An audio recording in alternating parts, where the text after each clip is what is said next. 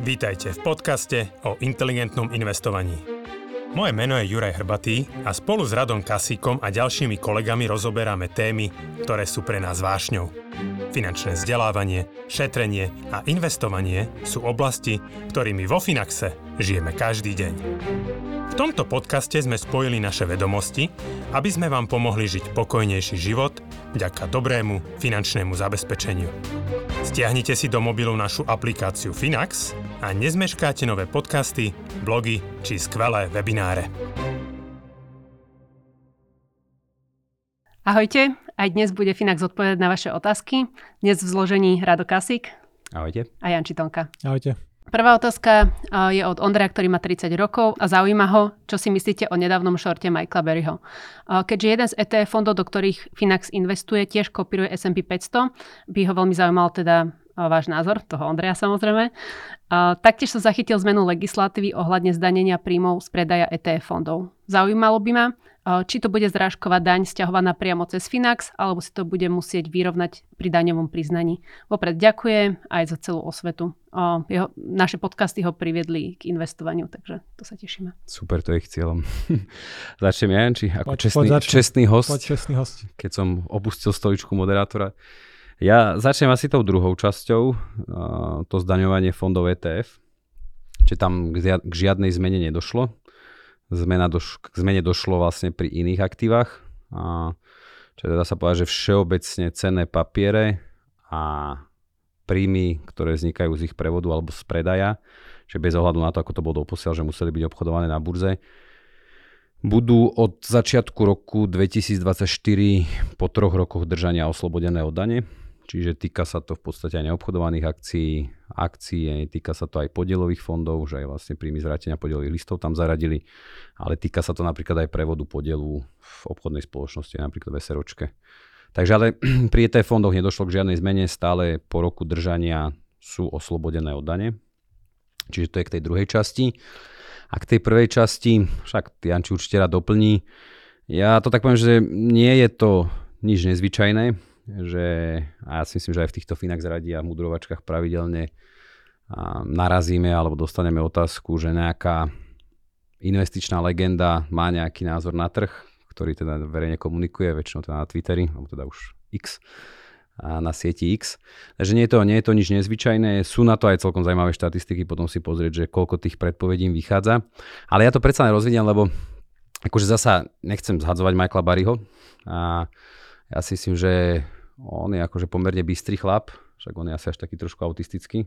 Je, trošku dosť. Sa to hovorí. On vlastne pre tých ľudí, čo nepoznajú, on sa preslavil tým, že veľmi dlhodobo, dlhodobo akože niekoľko rokov odolával a vytrvalo vsádzal na pokles toho realitného trhu a hlavne teda tých credit default swapov, alebo teda nárast credit default swapov a na tie zabalené hypotéky v, v, počas tej, alebo pred, pred tou veľkou finančnou krízou v roku dvetisícosem.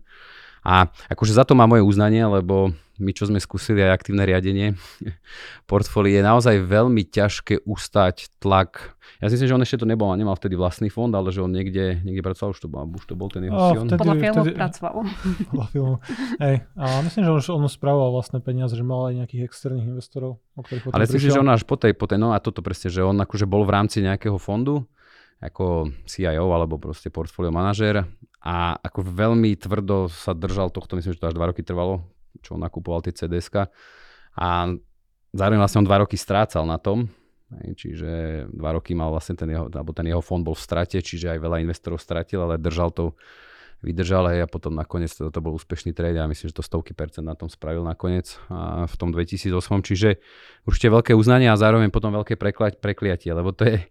A, presne taký syndrom týchto ľudí úspešných, ktorí rozoznajú nejakú situáciu na trhu a ono sa to už potom s tebou nesie, lebo všetci už od teba očakávajú, že to zasa zopakuješ. Zároveň podľa mňa aj ty máš podvedome si taký možno opitý tou slávou alebo nejakým takým nezvyčajným obchodom, netradičným, čiže vždy sa snažíš identifikovať a že niečo sa bude diať. Čiže na to, myslím si, že aj v reakcii na ten jeho tweet sa objavilo naozaj veľké množstvo a akoby takého zoznamov jeho vyjadrení, že koľkokrát teda on už vsadil na ten pokles alebo hovoril teda, že nejaký veľký krach sa blíži a samozrejme nič z toho nevyšlo. A čiže akože treba stále brať na zreteľ, že tie trhy častejšie dlhodobo rastú, že samozrejme mávajú nejaké korekcie, mávajú nejaké poklesy, ale sú menej zvyčajné alebo menej časté a ťažšie sa to proste triafa pri, pri dlhodobo rastúcom aktíve nejaký pokles.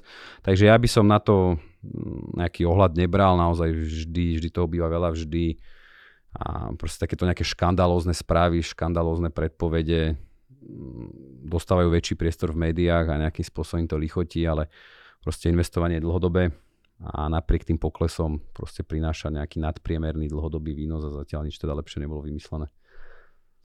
Ale k tomu dodám, že vlastne Michael Burry a ten jeho fond, ktorý teraz už manažuje, myslím, on jeho súkromné peniaze, že on po vlastne tej poslednej finančnej kríze tých dvetisíc osem deväť a uzatvoril ten fond, vyplatil externých investorov a viac menej spravuje vlastný kapitál. A vo svete hedžových fondov ide o akože smiešne malé peniaze, že bavíme sa o veľkosti fondu niekde na úrovni sto miliónov dolárov, či nejaký možno jeho osobný majetok, alebo akože väčšina osobného majetku.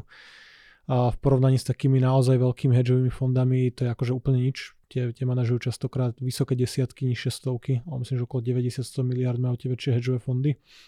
Ale tým, že vlastne tých pätnásť rokov dozadu, alebo vlastne už aj viacej, a trafil presne to splasnutie tej jednej bubliny, tak akože presne ako Rado povedal, že médiá sa chytajú takých tých a veľkých škandalóznych titulkov, že je pekné povedať, že človek, ktorý odhadol tento veľký prepad, teraz hovorí, alebo že jednoducho stavil na to, že poklesnú americké akcie, či už to je es end pí, ja myslím, že on aj Nasdaq, vlastne cez put opcie a shortov, čiže nejako si stavil na ich pokles.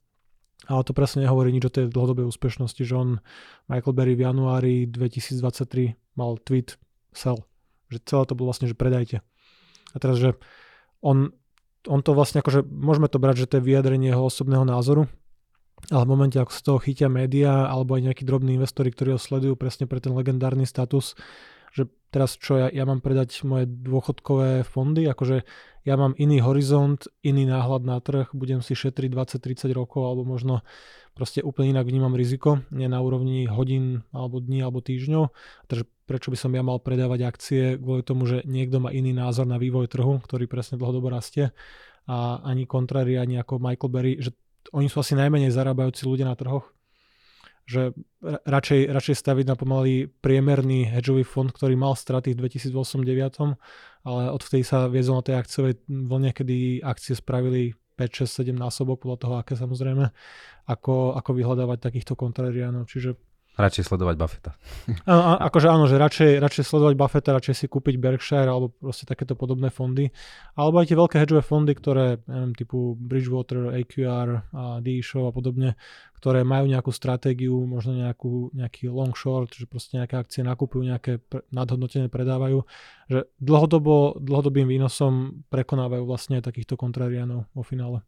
A on má taký zaujímavý ten svoj Twitter účet, ne? Že on vlastne vždy dá ten tweet, potom ho zverejní a potom ho zmaže. Ja myslím, že teraz keď tam zájdeš akože na to, ako je to veľmi sledované konto, tak on nemá žiadny tweet. Áno a potom a samozrejme na Twitteri sú účte, účty, ktoré sledujú tie jeho zmazané a tam si ich vieš dohľadať. Ako čiže on to zavesí a za dve hodiny to zmaže. Ale myslím, že napríklad v tom januári on potom v apríli niekedy priznal, že sa mýlil. Áno, ale tak to je ti akože predplatné, že, no. Že akcie od začiatku roka spravili v tom čase možno okolo dvadsať percent alebo pätnásť až dvadsať percent a teraz, že čo, máš čakať na taký pokles, kým znovu nastúpiš na ďalší jeho tweet, zvyšok života, akože to je proste, akože že to je, je, je jeho, jeho kapitál a mne sa nepáčilo, ako to vlastne médiá nafúkli, že je to stávka za neviem koľko, jedna celá osem miliardy alebo niečo podobné, kdežto to bolo vlastne len vyjadrenie nejakej nominálnej hodnoty tých kontraktov, že on stavil menšiu časť kapitálu. A tiež je to vlastne len záznam vlastne z nejakých povinne zverejňovaných dokumentov, ktoré hedge fondy a takéto fondy ako reportujú. A my nevieme, či to boli opcie s expiráciou pomaly týždeň, mesiac, či to neuzavrel, že to je nejaký akože tak snímok v čase. A e, títo hedge fund manažeri, oni sa nedržia tej stratégie pol roka, že proste trh ide proti ním, možno to zavrel za minútu, akože nie úplne tento prípad asi, ale že to nič nehovorí o nejakom riadení rizika, alebo že by teraz bol presvedčený, že už budú akcie najbližšie roky padať alebo niečo podobné. Aj keby bol, tak je to úplne jedno. Hej. Dobre, tak poďme ďalej. Ďalšia otázka prišla od Tomáša. Rád by som sa spýtal, či neplánujete spraviť aj produkt dividendových é té ef pre ľudí, ktorí by chceli mať aj výplatu z časti investícií, ktorú by vedeli používať bez vyberania. Viem, že je to ukratené o daň a podobne, ale niektorým ľuďom by popri ostatných účtoch pomohlo aj takýto, kde by vo forme dividend dostávali akože výplatu aj napriek nižšiemu zhodnoteniu a rozhodovali by sa, či ich reinvestujú alebo si to vyberú k výplate niektorý mesiac, napríklad ako na dovolenku a podobne. Začnem zase ja. Dve veci na úvod. Je vidieť, že papučový investor Noro má pustenú reklamu na dividendové portfólio. Ako častejšie dostávame túto otázku aj, aj v mailoch. A tá druhá vec, akože to poviem skrátke, že my taký produkt máme v podstate a trošku by som povedal, že lepší. Aspoň teda my sme toho názoru, samozrejme je to vždy, vždy na polemiku. Čiže my máme produkt Inteligentná renta, ktorý tiež pravidelne na mesačnej báze vypláca, nechcem hovoriť, že výnos, ale vypláca nejaký príjem. Samozrejme ten príjem vzniká od predávaním tých pozícií a ja aj teda vysvetlím, že prečo si myslíme, že to je lepšia. Akože ja som sa v mojej minulosti celkom veľa venoval tým dividendovým titulom a ja si nemyslím, že to je také terno, jak si všetci myslia, akože áno, ten príjem je fascinujúci, ale v zásade mne ako investorovi je v podstate jedno, či dostanem vyplatený zisk, alebo ten príjem je v podobe nejakého kapitálového výnosu, teda rastú Teba ceny. Mentálne účtovníctvo, že inak vnímaš ten príjem, ktorý ti chodí kvázi mesačne ako výplata alebo nájomné pri bytoch. Tak. To isté. A, a potom tá výhoda spočíva v tom, že spravidla, akože ja som na deväťdesiatdeväť celá deväť percent presvedčený, že v dlhodobom horizonte a akože širší mix akcií alebo širšie portfólio zarobí viac ako len to dividendové, že ono už tá dividenda vychádza z podstaty, akože ja to teraz nechcem zhodiť, tie dividendové firmy. Kľudne ale, môžeš. Ale väčšinou sa z firmy, lebo ako firma má vždy nejaké fázie, že tá prvá je rastová, keď proste získava nejaký trhový podiel, má väčšinou nejaký nový produkt, službu a tak ďalej, že proste penetruje ten trh a dosiahne určitú úroveň, kedy ten trh sa stáva saturovaný, bude naozaj veľmi konkurenčný, alebo je to také odvetvie, kde už nie je možný nejaký ďalší raz, že dokonalým príkladom sú telekomunikácie, že proste nebude mať každý človek desať telefónov a zároveň tá konkurencia je tak, tak silná a aj také nejaké požiadavky na, na ten vývoj ohľadom aj, že treba na tú dátovú kapacitu, čiže sú s tým spojené nejaké náklady. Čiže väčšinou tieto firmy naozaj majú pomerne silný cash flow, lebo však všetci si platíme za tie telefóny, ako náhle by sme prestali platiť, tak nás nás odpoja, vypnú. Takže oni majú pomerne dobrý cash flow, majú zisky, ale nedokážu už dosahovať nejaký rast radikálne. Takže oni proste riešia to tým spôsobom, že veľkú časť toho zisku proste vyplácajú vo forme dividend, aj ropné spoločnosti, niektoré farmaceutické firmy môžu byť takýmto príkladom. Ale Taba, akože, tabakové. Tabakové typické. Firmy aj. Čiže, ale sú to firmy, kde proste nie je už ten rast taký silný. A teraz sa ukrátiť o, o ten rast, ktorý v priemere ten trh dosahuje práve vďaka tým rastovým, ako je to nejaký priemer, tak, tak je plná na škodu veci a veľakrát ľudia sa pozerajú len na samotnú výšku dividendy, nepozerajú sa na samotnú cenu akcie. Čiže napríklad viem, že pomerne častým titulom v tých dividendových portfóliách aktuálne je treba z á té and té a nie tak dávno sme sa bavili, že cena akcie spadla na tridsaťročné minimum. Čiže nie je to o tom len, že dostávam, ja neviem, možno desať až dvanásť percent. No ja dostávaš tak šesť. Akože myslím, že oni majú teraz taký ten vysoký dividend yield, ale no, na čo mne to je, keď mi to stratilo, ja neviem, sedemdesiat percent hej, za desať rokov.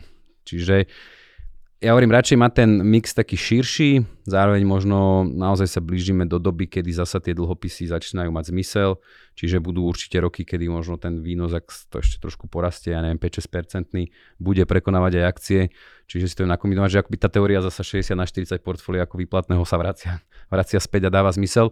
Čiže ja preto hovorím, že my máme, máme tú inteligentnú rentu, je akože síce od päťdesiat tisíc eur, ale to je akože skôr toho titulu, že pri menších sumách to nedáva zmysel nejakú, nejakú väčšiu výplatu a presne tam pri tom portfóliu ideálna miera výplaty je štyri percentá ročne. Čiže je to podľa mňa zaujímavejšie, je to menej rizikové, je to diverzifikovanejšie, je tam, tam aj dokonca medzi triedami aktív, že nielen akcie, ale aj dlhopisy a zároveň aj v rámci tých akcií je to slušne diverzifikované. A je to oslobodené od dane. Tak. Po roku. Ja by som vlastne slovenských daňových rezidentov. Pokračoval vlastne na tom, čo si hovoril, že presne aké sú tie a, fázy života tej bežnej firmy. A ty, keď si nastavíš ako investor nejaký, nejaký filter, nejaký screen, že chceš kupovať dividendové akcie, tak v podstate uh, prirodzene automaticky nakupuješ práve hodnotové tituly. Čiže taký, že sa z tebe stáva value investor, lebo to sú presne firmy, ktoré už dospeli do tej fáze, že vlastne vyplácajú. A dividendovým akciám sa darilo dobre, myslím, dvetisícdvadsaťdva, kedy práve tie technológie a takéto rýchlejšie rastové firmy Nasdaq klesol pomerne výrazne. Čiže vo finále ja nevidím dôvod, aby niekto, kto má pred sebou dvadsať tridsať rokov investovania, používal čiste ten hodnotový screen, že firma, ktorá už vypláca tie, a tie, ten vlastne prebytočný zisk, nevie čo s ním, že ja radšej budem mať v portfóliu nejaký, to je jedno či Apple, Nvidia, Meta, Facebook, čokoľvek, aj akože proste nové technológie, ktoré možno ďalších dvadsať rokov nebudú vyplácať takú dividendu, aby sa dostali do tých špecifických, špeciálnych vlastne é té ef, ktoré sú dividendové, alebo nebudem čakať dvadsať rokov, kým sa z niekoho stane nejaký dividendový aristokrat a, a podobne. A hlavne akože dividenda nie sú nejaké magické peniaze. Keď ten Philip Morris alebo Altri alebo niekto zarobí um, za rok, strieľam číslo dvadsať miliárd, nemá to ako reinvestovať, lebo cigarety už nevylepšíš, môžeš ich rôzne nahrievať, ale akože už tam nie je veľká inovácia ako pri telefónoch alebo čipoch. Tak keď vyplatí dividendu desať miliárd, tak o toľko ti v zásade klesne hodnota tej firmy na burze, lebo proste tá, tá firma je o toľko peňazí nižšia a proste ty zaznamenáš pokles ceny tej akcie cirka na úrovni tej dividendy. Je to skoro jednak jednej, jednej, no. Jednak jednej, lebo proste peniaze opúšťajú firmu a tvoja investícia má menšiu hodnotu. Čiže to je naozaj akože mentálne účtovníctvo. A nie je tam nejaký akože veľký benefit a presne aj tie dane do toho potom vstupujú. A vlastne ako bola postavená tá otázka od, od koho to bolo? Od Ondreja? Od Ondreja. Nie, ne, od Tomáša, pardon. Od, od Tomáša, okej. Okay. Že nechávať si tie peniaze vlastne na nejakú dovolenku a podobne, že znovu mentálne účtovníctvo, že jednoduchšie je tých dvadsať eur nezainvestovať, že keď viem, že si chcem nechať ich potom, alebo že mesačne mať nejakú výplatu, tak znížim mesačnú investíciu z dvestopäťdesiat do päťdesiat a zvyšok investujem do reinvestičných é té ef, kde neriešim dane, kde rastú rýchlejšie a je tam prirodzene lepšia selekcia tých cenných papierov alebo tých akcií. Akože v súčasnosti, keď pokiaľ by človek sledoval, že štyri percentá výnos, tak to už si radšej kúpim desaťročný vládny dlhopis americký, ktorý akurát myslím, že dneska je okolo štyri celá tri výnos. Čiže naozaj, keď som si kúpil jeden konkrétny dlhopis a držím ho do splatnosti, tak mám istotu, že na tých desiatich rokoch v priemere mi štyri celá tri percentá ročne vyplatí. Ja mám to, akože myslím si, ďaleko nižšie riziko, alebo stále no, je to tak považované? Je to najmenej riziková investícia stále, že, že nezarobíš na tom, ale tak častokrát ani na tých dividendových akciách nezarobíš na desaťročnom horizonte. Tak a dostaneš tých, tých svojich štyri percentá. Ano, keď a dostaneš to nominál. Podstate... A to napríklad si myslím, že zasa trošku uškodí teraz tým dividendovým akciám, lebo keď si majú vybrať, že či vezmu dividendových aristokratov s výnosom tri až štyri percentá, alebo si vezmem štátny dlhopis so štyri percentá, štyri alebo päť percentami, tak väčšina ľudí uprednostní dlhopis. Dobre, skúsme stihnúť ešte jednu poslednú otázku. Um, tá prišla od Igora, ktorý má štyridsaťšesť rokov. Uh, čaute, nejde mi do hlavy jedna vec týkajúca sa rastu úrokov na hypotékach. Banka mi pred desiatimi rokmi požičala za istý úrok. Teraz úrok rastie, mne ale banka žiadne ďalšie peniaze nedala. Prečo teda mám platiť zrazu vyššiu splátku? Zaujímavá otázka. Tak jednoducho, lebo tak sa človek dohodol s bankou, súhlasil s jej podmienkami, že teda si fixuje úrokovú sadzbu na nejaký čas. Je, že treba povedať, že rozlíšiť splatnosť hypotéky, splatnosť úveru a fixáciu úrokovej sadzby. Že povedzme, Igor, keď si bral desať rokov dozadu v tridsaťšesť, dajme tomu hypotéku na tridsať rokov, tak je dohodnuté, že počas tridsať rokov to má byť splatené. Ale nie sme v Amerike, kde si zoberieš tridsaťročnú hypotéku a máš istotu vlastne aj výšky splátky na celých tridsať rokov. Všetky hypotéky tam s tou tridsaťročnou fixáciou. Hej, že pätnásť a tridsať ročné sú veľmi obľúbené a nie je problém fixovať na dlhé obdobie, že v Európe skôr máme dva, tri, päť, desať, pätnásť ročné v niektorých krajinách hypotéky alebo a, fixácie. A samozrejme, keď skončí to obdobie, na ktorú bola zaistená tá úroková sadzba, tak na to zostávajúce obdobie, tak ako sa deje teraz desiatkam tisíc akože slovenských domácností, sa prepočítava podľa aktuálnych uh, úrokov, ktoré banka vlastne ponúkne. A zaujímavé, že túto otázku sme nedostávali, keď úrokové sadzby klesali, že zobral som si hypotéku a teraz platím o tristo eur menej alebo dvesto, lebo sadzby na Slovensku klesali, veď čo hypotéky kedysi boli za sedem, osem, deväť percent, klesli až na nula celá štyri, že to nikomu nejak ako veľmi nevadilo. A, ale teraz rastú, akože zmenili sa, zmenila sa cena peňazí, tak ako proste v ekonomike máme nejaké cykly, tak teraz sú peniaze drahšie, tak aj splátka je mierne vyššia a to nie je akože nič, čo by bolo akože zle, to je proste prirodzené. Keď sme mali tridsaťročný fix, tak toto neriešime. Ale to netreba vnímať ako nejakú, nejaké zlodejstvo zo strany banky, že proste banka tiež tie peniaze potrebuje niekde získať. Čiže... Za vyššiu cenu si požičiava banka. Tak, alebo... tak ja, akože neviem, aj boli u nás aj tridsaťročné fixy niekedy? myslím, že maximum, čo som videl, bolo dvadsaťročne chvíľku. Pred, to bolo ešte vlastne, myslím, koncom dvetisícdvadsaťjeden, že chvíľku to ponúkala Čopka a rovno to stiahla z ponuky, lebo to už bol presne ten moment, kedy to už prestrelili s tými kampaňmi a už aj ten jednopercentný fix na desať rokov bol príliš veľa, že to nestihali spracovávať. Mhm. Ale myslím, že dá sa, že dneska vieš mať desať až pätnásť rokov, ale sú samozrejme drahé. Že ekonomická teória je jednoduchá, že čím na dlhšie obdobie fixuješ úrokovú sadzbu, tak za tú istotu zaplatíš cenu v podobe akože tak. vyššieho úroku. Amerika je špecifický trh, kde do toho vlastne nejakým spôsobom vstupuje aj štát, také tie hypotekárne, pološtátne alebo štátne agentúry, a kde to financovanie vlastne aj na tridsať rokov je pomerne lacné. Ale zase Američania dneska majú tridsaťročný fix niekde okolo sedem celá päť až sedem celá osem percent, že fakt, alebo niečo cez sedem percent. Čiže žiadna výhra, akože na Slovensku stále, stále vyhrávame. Dobre, výborne. Tak ďakujem za zodpovedané otázky. Ak máte aj vy nejaké otázky, ktoré by ste chceli počuť rozobrané vo Finax Radi, tak o popise tohto videa nájdete link na formulár, cez ktorý nám tieto otázky môžete zadať. A to už je na teraz všetko. Vidíme sa, počujeme v ďalšom podcaste. Ahojte. Dovidenia.